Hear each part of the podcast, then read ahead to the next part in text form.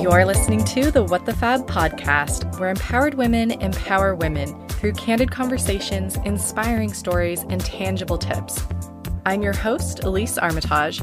I'm a digital creator and I left my 9 to 5 job at Google to chase my dreams of being an entrepreneur. I'm so happy to have you here. Let's get into some real talk. Hello, and welcome back to the What the Fab podcast, episode 49. We're getting into 10 things that I've learned over the last 10 years of blogging. I am a little bit late with this episode, but I realized that last month was my 10 year blogiversary. I started What the Fab 10 years ago, and I can hardly believe it. That is crazy. It's been a decade of blogging. Obviously, my website has evolved a lot, my brand, my voice, as well as the influencer marketing landscape as a whole. I mean, influencer wasn't even a term when I first started blogging. I remember the first time I heard somebody use the term influencer, and I was like, ooh. what a sexy term. And now it's so funny because it's almost kind of like a dirty word. But all that to say, so much has changed, and I have learned a lot over the last 10 years. So I am breaking it down, distilling it into my top 10 lessons learned over the last decade of blogging. Before we get into that, if you could take a second to rate and review the podcast, on Apple Podcasts, that would be amazing. I so, so appreciate it. And then hit subscribe through whatever platform it is that you're listening through, and you'll get these episodes queued up ready to go for you each and every week. Okay, let's go ahead and just dive right into these 10 lessons learned. So, the first one is to invest in yourself. And so, whether that is through courses or a consultant to help you with strategy or a mastermind group. Those are just a few of the ways that I've invested in myself and my business over the last few years, but most specifically and in particular over the last two or three years, once I went full time, that's when I really started to see some significant growth. And I think that it can be really easy to feel like, oh, I don't want to spend money on things that aren't quote unquote necessary, but these things actually are necessary if you want to grow and scale your business and for personal growth. When I think about the mastermind group that I joined last year, I've talked about it before on the podcast, but I was in Julie Solomon's mastermind group. And honestly, I mean, was it expensive? Was it a big investment for me? Was it the most I have ever invested in myself and in my business? A hundred percent. But was it worth it? Also a hundred percent. The things that I learned, not just from Julie, but also from other women in the mastermind group, and that I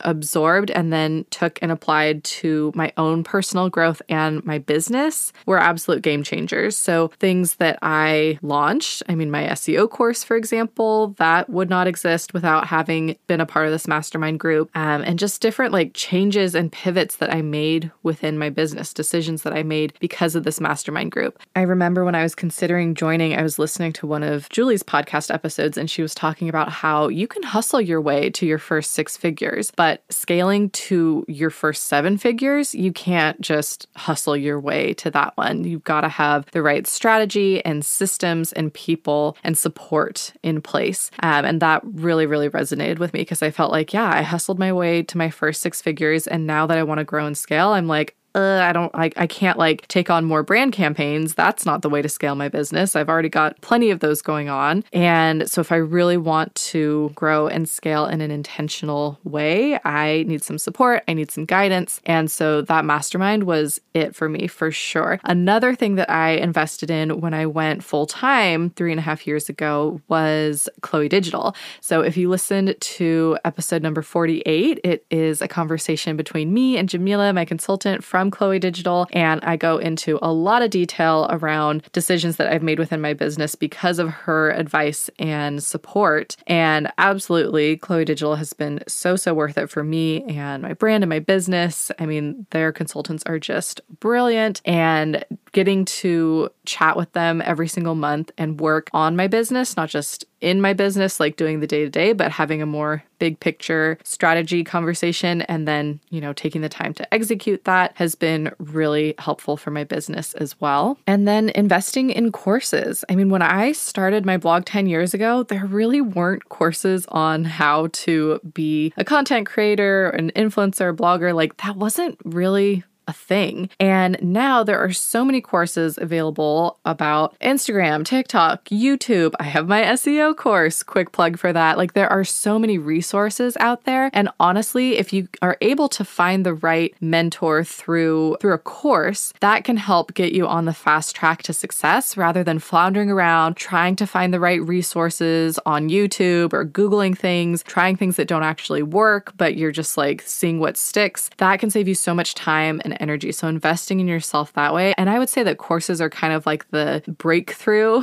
breakthrough drug, if you will, to investing in yourself because they usually come at a more affordable price point than like a mastermind or a business coach or a consultant. So definitely super important for growing your blog and your business. Like you're not just a blogger, you're not just an influencer. If this is your business, you are a business owner and you need the right resources and support for that. And when you are looking for a course to invest in, I would absolutely recommend doing your research to make sure that that course creator has done what you want to do. I know that sounds a little bit odd, but I was just having a really interesting conversation with a friend, and she was telling me about this person on TikTok that I recognized. You probably recognize them too, that shares a lot of digital content strategy advice in her videos. And she recently has come out with this SEO course, and it's like a live workshop, and it's supposed to be everything you need to know about SEO and how to use that strategy for your content, which, by the way, I don't think that is physically possible to pack in everything you need to know about SEO into a one and a half hour workshop.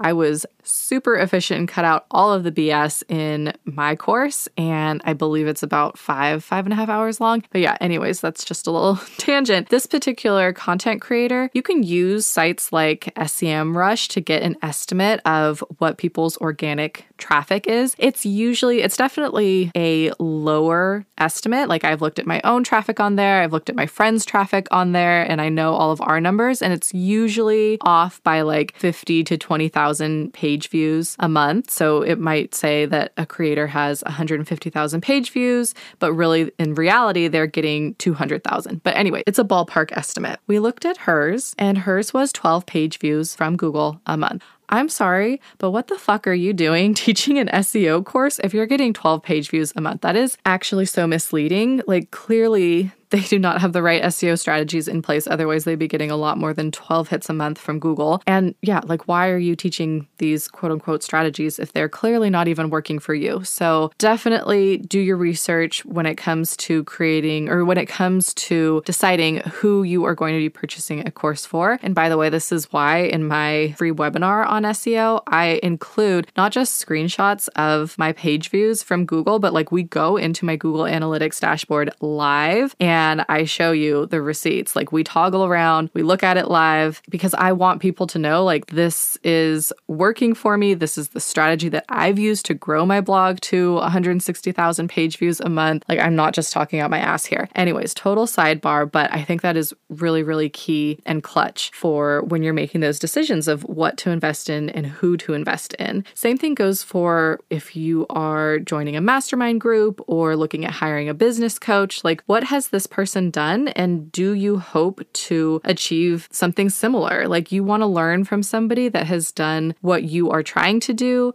or has accomplished what you were trying to accomplish. I also think sometimes people are scared. I don't know if scared is the right word, hesitant to invest in a course because they're like, well, what if I already know everything in the course? And I've definitely had that thought, that hesitation too. But I also am like, you know what? If I know that this person is achieving something that I'm not achieving that I want to, I can definitely learn from them. And if there is one big takeaway or game changer that completely changes my strategy for, you know, XYZ, whatever topic the course is, then that course is worth it to me. So, for example, I purchased again with Julie Solomon, but years ago, I purchased Pitch It Perfect, which is her kind of like OG signature course all about pitching and negotiating brand deals. And at the time, I was already like pretty proficient at pitching and negotiating deals for myself, but I was like, you know what? She's clearly got some expertise here, and I want to see, I want to learn from her, and I want to see if there are other strategies or techniques that I'm not doing that I can implement. And yeah, a lot of the things in her course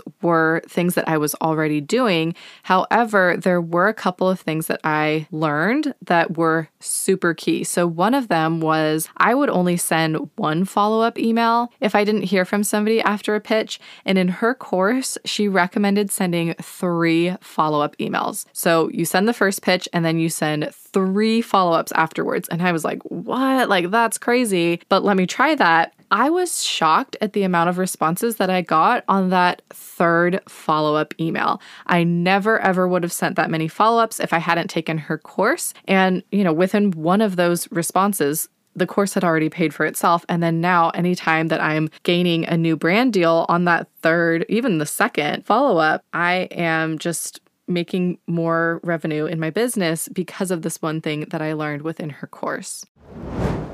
I am so thrilled to announce that my flagship program and course, Six Figure SEO, is now available, and we've just enrolled a new cohort of students. You can check out my free webinar at whatthefab.com slash webinar. It's called Three Steps to Creating Passive Revenue from Your Blog and how SEO is the secret to a six figure recurring revenue stream. So, in this one hour free masterclass, you'll learn how to take back your time and get off the content creation hamster wheel. I know we all want that. You will learn the five best ways to monetize your website to create passive revenue, whether you're a blogger, service provider, or sell a physical product. We also get into the top three biggest mistakes that bloggers make on their website when it comes to SEO. Here's a hint you're probably making them right now, and we'll get into how to fix them. And we get into so much more. We packed so much, just a ton of knowledge into this free webinar, and it'll teach you how I've used SEO to turn my blog into a six figure recurring revenue stream and how you can do the same. You're going to learn a ton from it. I know that people who have joined the first live webinar learned so much. And like I said, we packed a lot of information in there. You'll also get a taste for what you can expect from my course, Six Figure SEO. Plus, there may be a very special offer inside the webinar when you watch it. So head on over to whatthefab.com slash webinar, sign up, and we'll see you there. Okay, let's get back to the show. So that was the first lesson. The second one is outsource. Think about what you value your time at and are you doing tasks that are at that value level? So I have a very concrete way, thanks to one of the other coaches in the mastermind group last year, Adrienne Dorison, that I use to kind of determine my what I value my time at, what my hourly rate is, and to determine if I am working on the right things within my business. So here's how it goes. My First, we're looking at how many hours do I want to be working, not just weekly, but annually. So throughout the entire year. So my work week, I've talked about this on the podcast before, but I do a 4-day work week. So I take Fridays off. It was a little bit different during the launch for the SEO course cuz I was just straight up in a scramble. It was a lot. So I was definitely working five days a week then, but I am back to those four day work weeks. And so that's around 32 hours a week, you know, plus or minus, just kind of depending on what's going on in my life. And then I also have this vision for myself of being able to take six weeks completely off. It's a little bit gray and blurred because sometimes I'm traveling and it's like, yeah, I'm shooting content that eventually is going to end up on the blog. But eventually, I would like to get to a place where I'm able to just take six weeks that are totally, totally off and not being turned into travel blogs or guides. But that's something we're working towards. But, anyways, so with those numbers in mind of four day work weeks and taking six weeks out of the year totally off. That brings me to 1,664 hours annually that I envision myself working. And then you take your goal for your revenue. So my revenue goal is 300K. And so then the math is just 300,000 divided by 1,664. So it's your revenue goal divided by your hours that you want to work all annually.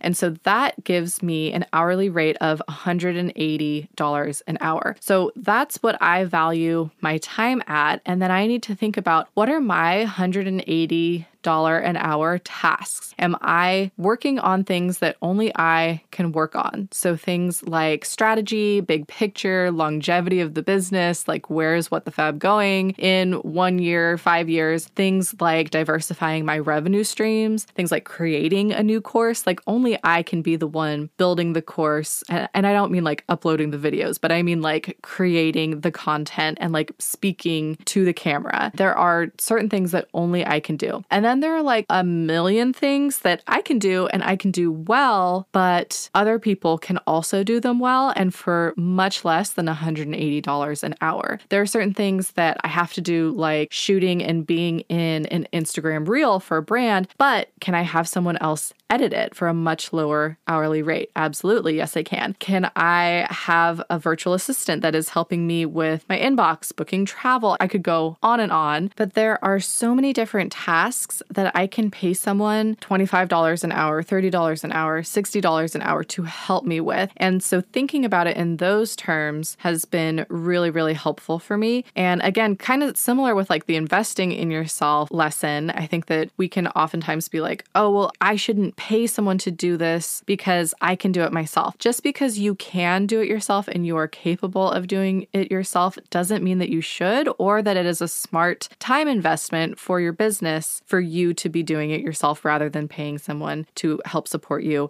and take that task off of your plate. And this also goes for things within my home. I've talked about this on the podcast before, but I have a house manager that helps me weekly with things like laundry, cooking, light tidying up. If I have a shoot where I'm like having to create food, like having to cook food and then do a shoot, it's a lot. So help with that, support with errands, like, you know, is it a $180 an hour task for me to go and pick up my dry cleaning? No, it's not. So, thinking about my time as this commodity with this hourly rate has been really helpful. Obviously, I have budgets for myself and what I'm spending in terms of outsourced support. And clearly, you need to be thinking about like what works within your business's budget. But once you start doing that kind of math and freeing up your time to work on those $180 hour tasks or whatever it is that your hourly rate is worth to you, then you're really able to like offload things from your plate to focus on those other tasks that only you can do. Here's another really good example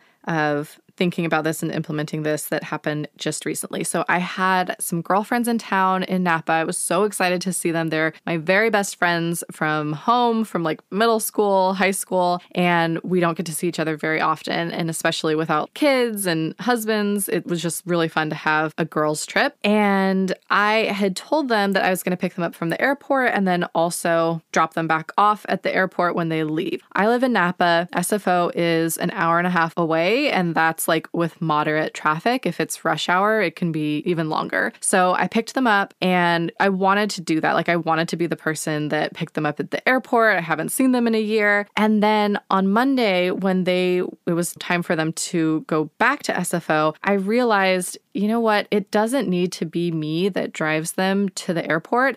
And I had had some things happen with my business with, you know, just some shifts, some changes, some people leaving that made me realize I really need this time to dive back into working on some things, hiring some new talent. And the idea of spending minimum three hours of driving back and forth to SFO was really stressing me out. And so I was like, hey, do you guys mind if I pay for an Uber to take you to the airport? I know I said that I would take you. So I will be the one to pay for an Uber. It was like $110. I really need to work on XYZ. Of course, they were super not offended by that. They totally understood. And it was absolutely worth it for me to pay that $110 to get three hours of my day back to be able to focus on these other high level things in my business that only I can do, only I can hire and, you know, get make those decisions about new talent for support in my business. So that's just a recent example that comes to mind. Like at first, it's like, oh my God, am I really going to spend $110 on this? And then it's like, you know what? Yeah, because that is going to give me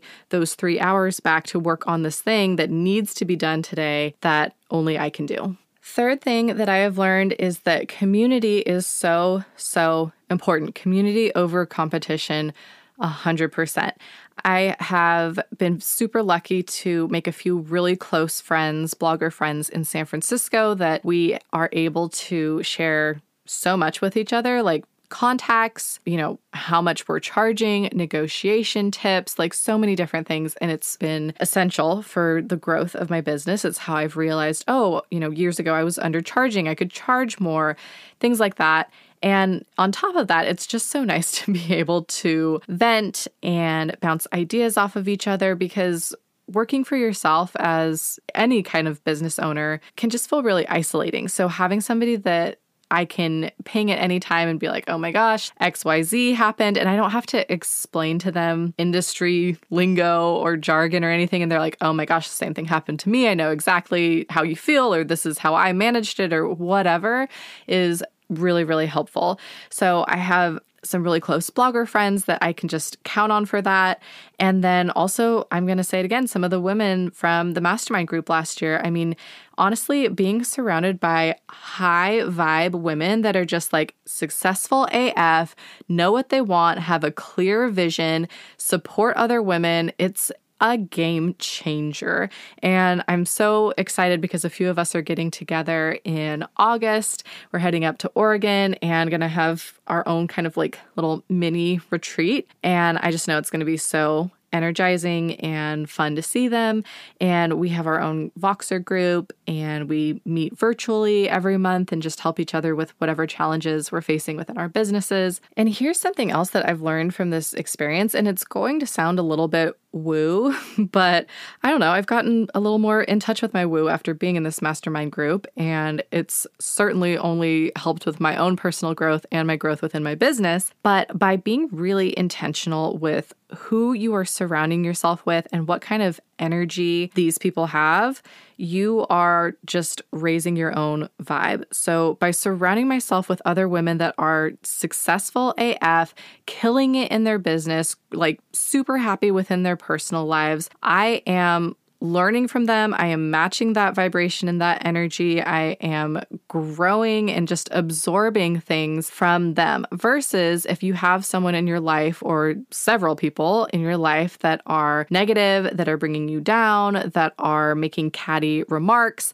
that don't support your success, that see your success as a threat all that does is just lower your vibe. It's super, super toxic, and there's just no good that can come from it. So, I personally feel the most like energetically aligned when I am surrounding myself with other women that are just crushing it and they don't feel threatened by my success. I don't feel threatened by their success. If anything, I feel super inspired by their success. And it can be scary to be surrounded by a group of women that are you know, quote unquote, more successful than you.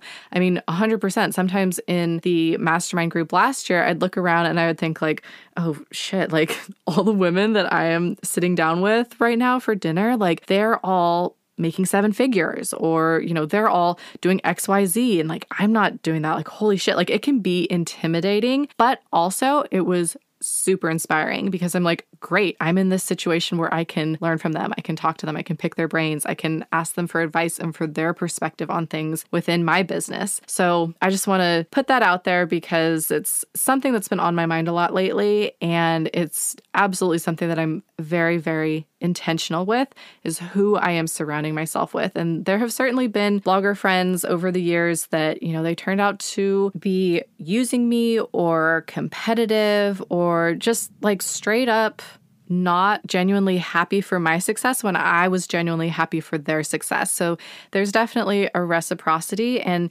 within those relationships, I've gotten better at it over the years because, again, this is a lesson that I have learned and am still learning, but I've gotten a lot better at sensing that and cutting it off. It's just not worth it to me. And I think in the past, I've had relationships where I've been like, oh, they didn't mean that, or they were just having a bad day. Like I would make excuses for them. And now I'm at a point where I'm like, mm nope. Like when someone shows me who they are, I believe them and I know what I want around me and what I don't want. And so for this lesson, I have just learned that surrounding yourself with the right people and the right community, it's not only is it good for your soul, it's good for your business. Okay, you know I am all about time saving hacks, and I have to tell you guys about my latest discovery Sunbasket Meal Delivery Service. I've been using them for months now, and they are hands down the best meal delivery I have ever tried. And I have tried a lot. Their meals are ready to go. You can just microwave them or pop them in the oven. I don't know about you, but if I'm paying for a meal delivery, I'm not trying to get a kit that also requires me to spend time having to cook the meal and chop stuff like some other services. No, thank you. So it's delivered weekly. If you want, you can always skip. It's ready to go. All of their ingredients are organic. And seriously, the meals have been so delicious. I just had this insane chile verde enchilada pie with braised pork last night. Oh my God, I'm drooling just thinking about it. And each week you get to pick your menu, and I order six. So that's meals for both me and Omid three nights out of the week. And I usually opt for meals that are under 600 calories. And like I said, everything has been so good. And there's a new menu to choose from every week. We haven't had a repeat menu item yet. And I have a great discount link for you to give them a try. You'll get $90 off your first few deliveries, bringing each meal to six bucks a meal. This is a no-brainer, you guys. So just go to whatthefab.com slash sunbasket and use my referral link there. I mean, you're going to pay that much at least for groceries, but with Sunbasket, you don't even have to cook, so you might as well be efficient about it. Make weeknight dinners a delicious breeze with Sunbasket. Go to whatthefab.com slash sunbasket to get $90 off. Okay, lesson four. The channels that you own are the most important. I know, obviously, as a blogger, as an influencer, Instagram and all the other social media are important for my business, but when it comes down to it, when it comes down to longevity, your website and your email newsletter are the gold standard. I think, especially as we are seeing with Instagram just becoming kind of a shit show, honestly, like across the board, everyone's reach is down, everyone's fed up with the algorithm, people are just getting burnt out from posting freaking reels all the time and like trying to be TikTok and video takes so much more effort. People are just becoming disenchanted with it, not to mention the whole conversation around how social media is like tearing at the fabric of our democracy. So people are just it's not the same platform that it used to be and you obviously you don't control you don't own your content on there. There if Instagram were to be shut down tomorrow, if, you know, there's conversations happening again about like TikTok being removed from the App Store, you have no way of communicating with those followers that you've built if that poof goes away. Versus your website and your email newsletter you own and no one is going to take away from you. And you are able to stay in touch with those engaged readers. And for me when i think about longevity and how I want to grow my business and where I want to grow, there is never going to be a time that I regret funneling more targeted traffic to my website and building my email newsletter. So, no matter what I do, having that traffic and having those subscribers is going to be a smart business decision. And I also, especially over this last half a year, I would say I've just become really like disenchanted with Instagram. And I know it's a conversation that literally every content creator has with their friends that it's just becoming so frustrating creating content on there. But personally, I just, I don't feel aligned with it like I used to. It doesn't bring me joy. And I would absolutely rather spend my time and energy and focus more of that on my website and growing traffic there. And so that's why, for really like at least the second half of this year, I am very, very focused on my SEO strategy and my course and just working on the things that that are mine, that I truly own, that are my platforms. And that's also just where I see myself and my business getting the most bang for my buck. And with Instagram, there's so much of that instant gratification without a whole lot of long term benefits. And I know from chatting with a lot of my blogger friends across the board, there are just fewer sponsored campaign opportunities with brands on Instagram than last year or, you know, 2019 before the pandemic. Things are just changing. And I think brands are also starting to realize, oh, we're not getting as much reach as we used to when we work with influencers because Instagram is suppressing everyone's reach and they they just want us to pay for ads. And so, why it, it doesn't make sense for my business for me to invest tons of time and energy into Instagram when I could be taking that time and energy and investing it into following my own SEO practices and strategy that have gotten me this far. Like maybe I can double my traffic, you know, maybe I can get it to a million monthly viewers. Like, why wouldn't I take that time and energy and focus on that? Because that is something that I can continue to build on. And again, as I'm growing those email subscribers as well, that's data that I own. And yeah, it's definitely something that I have have been kind of realizing and learning, especially over the last couple of years. And in particular this year, I'm like, okay, yep, it's all about my owned channels. Lesson five is progress over perfection. You are going to continue to evolve your voice, your brand, the industry as a whole. Like things are always going to change. And if you are so obsessed with and focused on getting things perfect before you put something out into the world, you're never going to put out content. You're never going to launch. You're never going to, you know, start your blog or whatever it is. And I think when I think back to when I first started my blog, I could have never guessed what it would evolve into eventually.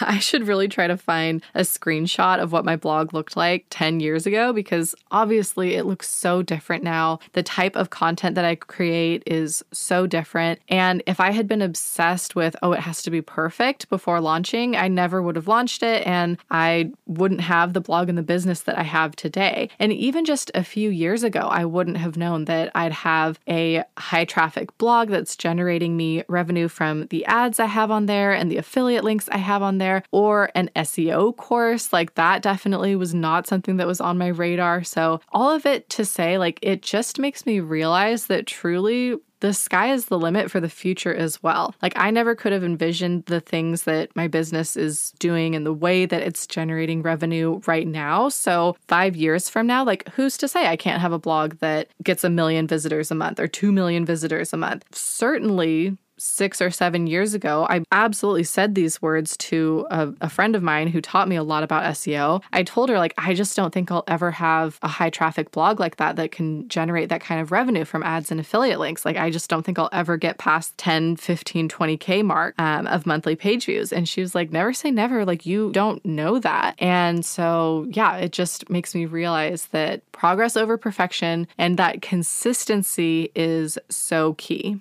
Number six is the importance of diversifying your revenue streams. This was a really big lesson learned for me when the pandemic first hit. So I left my job at Google in January 2019, and I was kind of expecting that I was going to have to really hustle and like I, my plan was I was going to try and have clients that I was consulting for. So, like maybe doing social media management for them, maybe doing some SEO consulting, blogging for them. Like, I was thinking about how can I create these different services and supplement my revenue that way. And then what ended up happening was I was just so busy with sponsored brand campaigns, I really didn't have the time or, frankly, the need to build out this other part of my business. I had a couple of clients that I was consulting for, but it was just sort sort of, it wasn't even through me trying to hustle and find these clients. It just naturally occurred through word of mouth and someone asking me, hey, can you do, you know, XYZ for me? And I was like, sure. So then we have the pandemic that happens in, you know, March 2020. And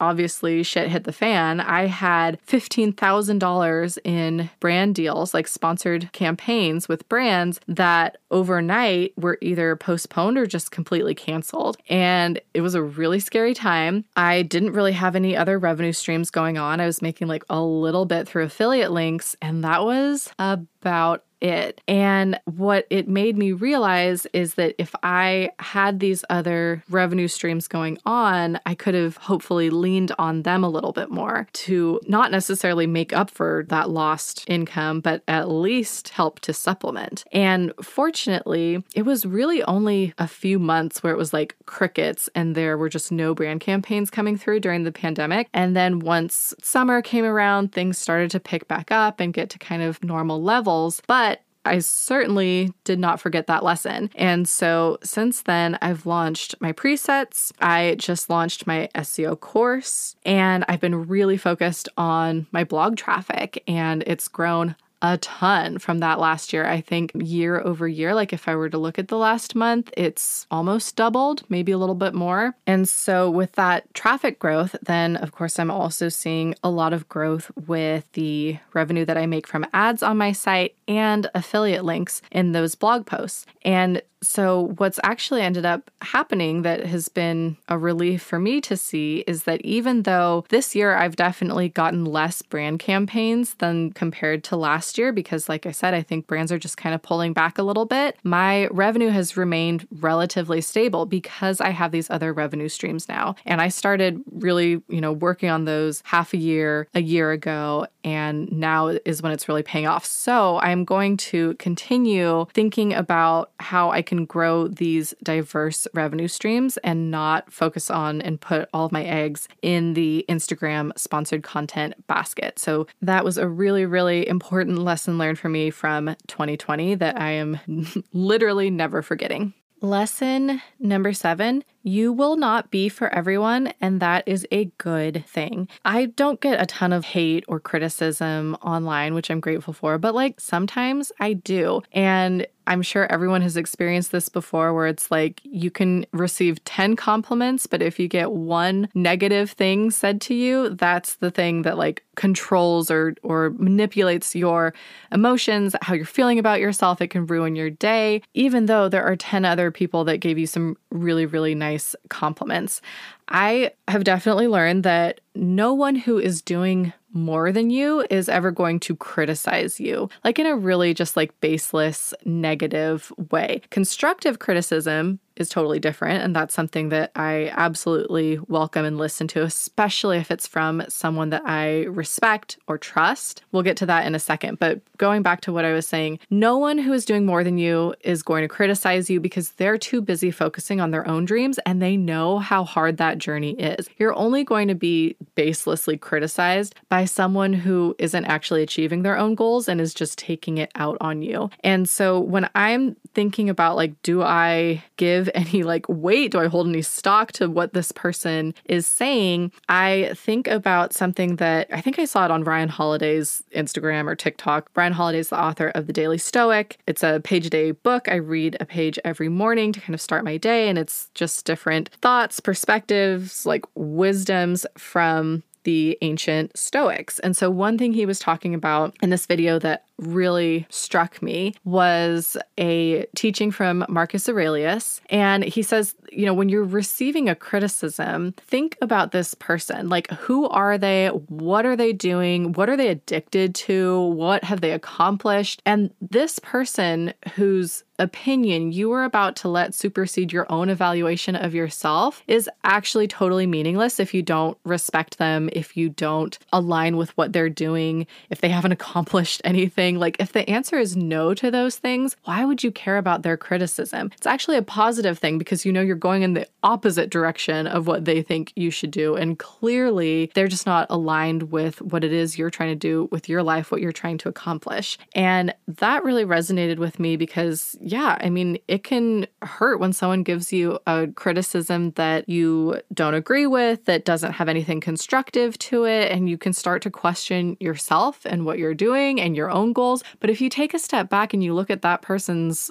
life and if it doesn't align with what you want And, you know, maybe it's a stranger on the internet, maybe it's someone you know well. It's kind of hard to know if it's a stranger on the internet if you align with their life. But if it's someone that you know and you can look at and be like, yeah, I don't want that for myself, why are you letting their perspective and their criticism bring you down? Instead, what I'm focused on is sharing things that I know are for a, a, specific person. So, like when I'm creating these podcast episodes, I'm thinking about someone who is also a business owner, content creator, and they are trying to learn and grow and they want to be pushed a little bit. They find listening to something like an income report really inspiring and motivating rather than something that's going to like make them feel like shit about themselves. And we're going to get into this in future episodes because money mindset is something that I've been working on for myself over the last year or two and it's also something that I've been thinking about a lot lately with like conversations with girls from my mastermind and other things. And so we'll dig into that. I want to have some experts on, but it is not up to me if sharing those numbers if somebody takes it a certain type of way. It's not up to me if somebody is inspired by it. It's not up to me if somebody is offended by it. Obviously, my goal is to inspire and educate and be an example of what is possible. But if somebody takes it in a completely opposite way, that's not up to me. And so all I can do is put it out there for somebody, for the right type of person to take it, learn from it, utilize it, run with it, and hope that it attracts those people and just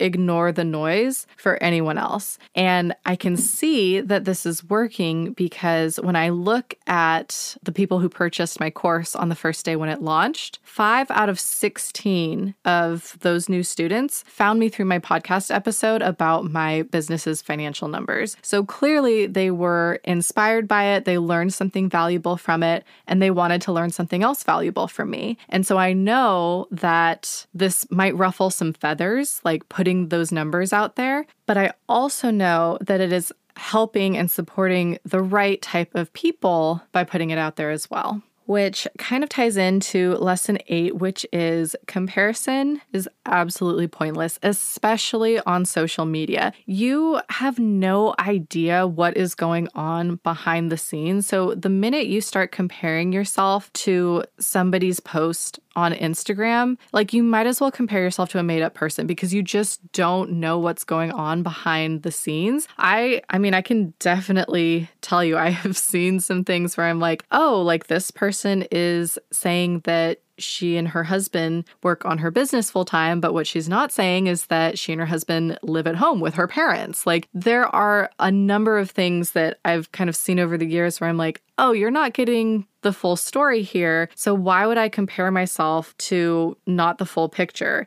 And just in general, even if you do think that you know someone really well and like their business is more successful than yours based on whatever metric you want to use to measure that, or they have more Instagram followers than you, whatever it is, it's a useless metric because there's always going to be somebody with more Instagram followers than you. There's always going to be somebody whose business makes more money than you. Literally always. Like it doesn't matter if you're freaking Amy Porterfield with a you know, 20 million or whatever her revenue is a year business, there's always someone that's more quote unquote successful. So, like, what is the point of comparing yourself and making yourself feel bad if once you get to the next level, there's another person to compare yourself to? So, I have been really actively making an effort not to play the comparison game, especially on social media, because that is when I was noticing that I would have those thought patterns of comparison. It's not typically like in real life. I kind of, you know, mentioned this earlier like when I was surrounded by women who I knew had businesses that were making way more money than me, I really didn't like feel like comparing myself to them or feel envious. I felt a little intimidated, but mostly inspired. It's when I'm on social media and I'm scrolling that I was noticing I was starting to have those thought patterns. And so I changed a couple of things. I, first of all, I'm just on Instagram less. I am a consumer of content on Instagram far less than I used to be. Second of all, I have set timers for myself. So, you know, now within the app, you can set daily limits for yourself. So those help remind me, like, hey, you've been mindlessly scrolling for 10 minutes. You might want to give it a rest. And I also just recently started doing this, but sometimes I will just delete the Instagram app from my phone for days, maybe even a week at a time. And as a content creator and an influencer, that can be difficult, but there are tools that can help you. You can, if you have, you know, a team member that can post for you, like schedule your posts on Planoly. If you have sponsored content that needs to go up, have your, you know, a support team member, a virtual assistant, content manager that can help you post those things so that you don't have to have the app on your phone all the time. Deleting it from my phone really made me realize how often I reach for or like, you know, swipe over to the app and open the app just because I have a free minute and, you know, nothing to do. It's like, well, might as well see what's going on on Instagram. And then you're just bombarded with these days fucked up things from the news. And it's it's just not healthy. And it's actually really easy to just reinstall it. You don't even have to log back in. Like your login is still there. You will lose any drafts that you've made. So just like a mental note for that. But it takes a minute to reinstall. But having to reinstall it from after deleting it makes me a more conscious user of the app. So that's something that I've been doing lately that has been helping. And I know it's all kind of ironic because I am an influencer and a content creator. And like part of my business is I want you to consume my content, but I'm telling you to delete Instagram for periods of a time. But you know what? This is what has been working for me and my mental health and not playing the comparison game. And then also just being aware of it has been helpful because the other day I was looking at somebody that I admire in the space. I was looking at her stories. She had this incredible launch, and it was while I was getting ready to launch my SEO course. And I just felt like, oh my gosh, like her launch is so much better than mine. Like she's got this big event, all these people posting about it. I just started going down this spiral and I realized it, acknowledged it, and just stopped. And you know what? It is okay to mute people on Instagram. I was like, I'm just going to mute her stories while I finish up my launch because it's making me compare myself, it's making me doubt myself. And honestly, I should just be focused on me and what I'm doing and like good for her. She's had a super successful launch, I think. Again, we we never know the exact like numbers and what's going on behind the scenes. Maybe someone's pouring like a shit ton of Facebook ads budget into this launch and that's why it looks so successful. Like you just never know. But anyways, good for her. She's having a super successful launch. I'm going to go focus on mine. So just being aware and being able to pull yourself out of that spiral is also really helpful. So that was number eight comparison. It's just, there's no point. Lesson number nine is you have to have boundaries and you have to have a clear vision and your own compass for what you want your life to look like and your business and how you can create a business that supports that vision for your life. If I let myself, I could work 24 7. There's just endless tasks and things to do and content to create as a blogger. And I also have to realize at the same time, while I do have so much passion and love for my business, my business is my baby, it also is not something that I want to be all consuming 24 7. And my vision for my life does not include spending all day, every day working glued to my phone, glued to my laptop. It doesn't include mindlessly scrolling Instagram and TikTok. Like having clear boundaries for when I'm working and when I'm taking time off and making decisions like I'm going to do a four day work week and I'm going to stick to that is has been really important for me as a business owner and as a blogger. Number 10, last but not least, imposter syndrome doesn't just go away when you reach the next level. If anything, it can grow. So I think in the past, I used to think like if I got to a certain level of success, I don't know what that even would be measured by, like my financial numbers that my business brings in, my Instagram follower, I don't know. But if I reached a certain level of success, that I wouldn't have imposter syndrome anymore. And what I've realized from my own personal experience and also with by talking with other female entrepreneurs, by listening to podcasts by female entrepreneurs that are quote unquote way bigger, like have, you know, way bigger businesses than I do. Oh, imposter syndrome doesn't just go away. Like literally everyone deals with it. And one thing that my friend Ellen said in our interview together, Ellen from Cubicle to CEO, was that she has found that as her business has grown and become more successful, so too her imposter syndrome has grown. And I was like, oh, yeah, like that has been my experience as well. It's when I'm coasting and cruising along and just kind of like doing the same old thing and I'm in my comfort zone that I'm not experiencing imposter syndrome. But anytime I try to do something new, like for example, this launch with the SEO course, that's when my imposter syndrome kicks in and it's like, who are you to do this? You're going to fail. It's going to be so embarrassing. You're going to put this out there make zero sales, which, like, even if I did put it out there and make zero sales, that doesn't mean that it was a waste of time or it couldn't turn into something that makes more sales in the future. Like, all of those kind of mental roadblocks are just your brain trying to keep you safe and being like, uh, abort mission because this is outside of our comfort zone where we're safe and we're ha- happy and warm and cuddly and snuggly and like nothing can go wrong because we're just doing the same shit that we're comfortable with. And so realizing that imposter syndrome is first of all something that everyone deals with and second of all not going away has helped me understand that I just need to figure out how I deal with it and how I can best work under those circumstances basically and kind of like get around it because like it's always going to be there especially when I am trying something new, doing something that is new and outside of my comfort zone. So that's been an important lesson for me as well. All right, those are my 10 biggest lessons that I've learned over the last decade of blogging. Thank you so much for tuning in. I hope that you got value from this episode. If there was one lesson in particular that resonated with you, I would love it if you could snap a screenshot of this podcast episode, share your thoughts on an Instagram story, tag me. I'm at WTFab. I'd love to hear what you thought. And yeah, I really I can't believe that I've been blogging for 10 years, and I'm excited see what the next 10 years hold. And if you enjoyed this episode, I would so appreciate if you could rate and review on Apple Podcasts. Help me keep this podcast growing. It's been really, really fun to read people's reviews and get your feedback and thoughts and requests for future episodes as well. Don't forget to hit subscribe because I will be back next week with my Q2 income report episode. You don't want to miss that one. Lots of lessons learned there as well. And other than that, I'll see you next week.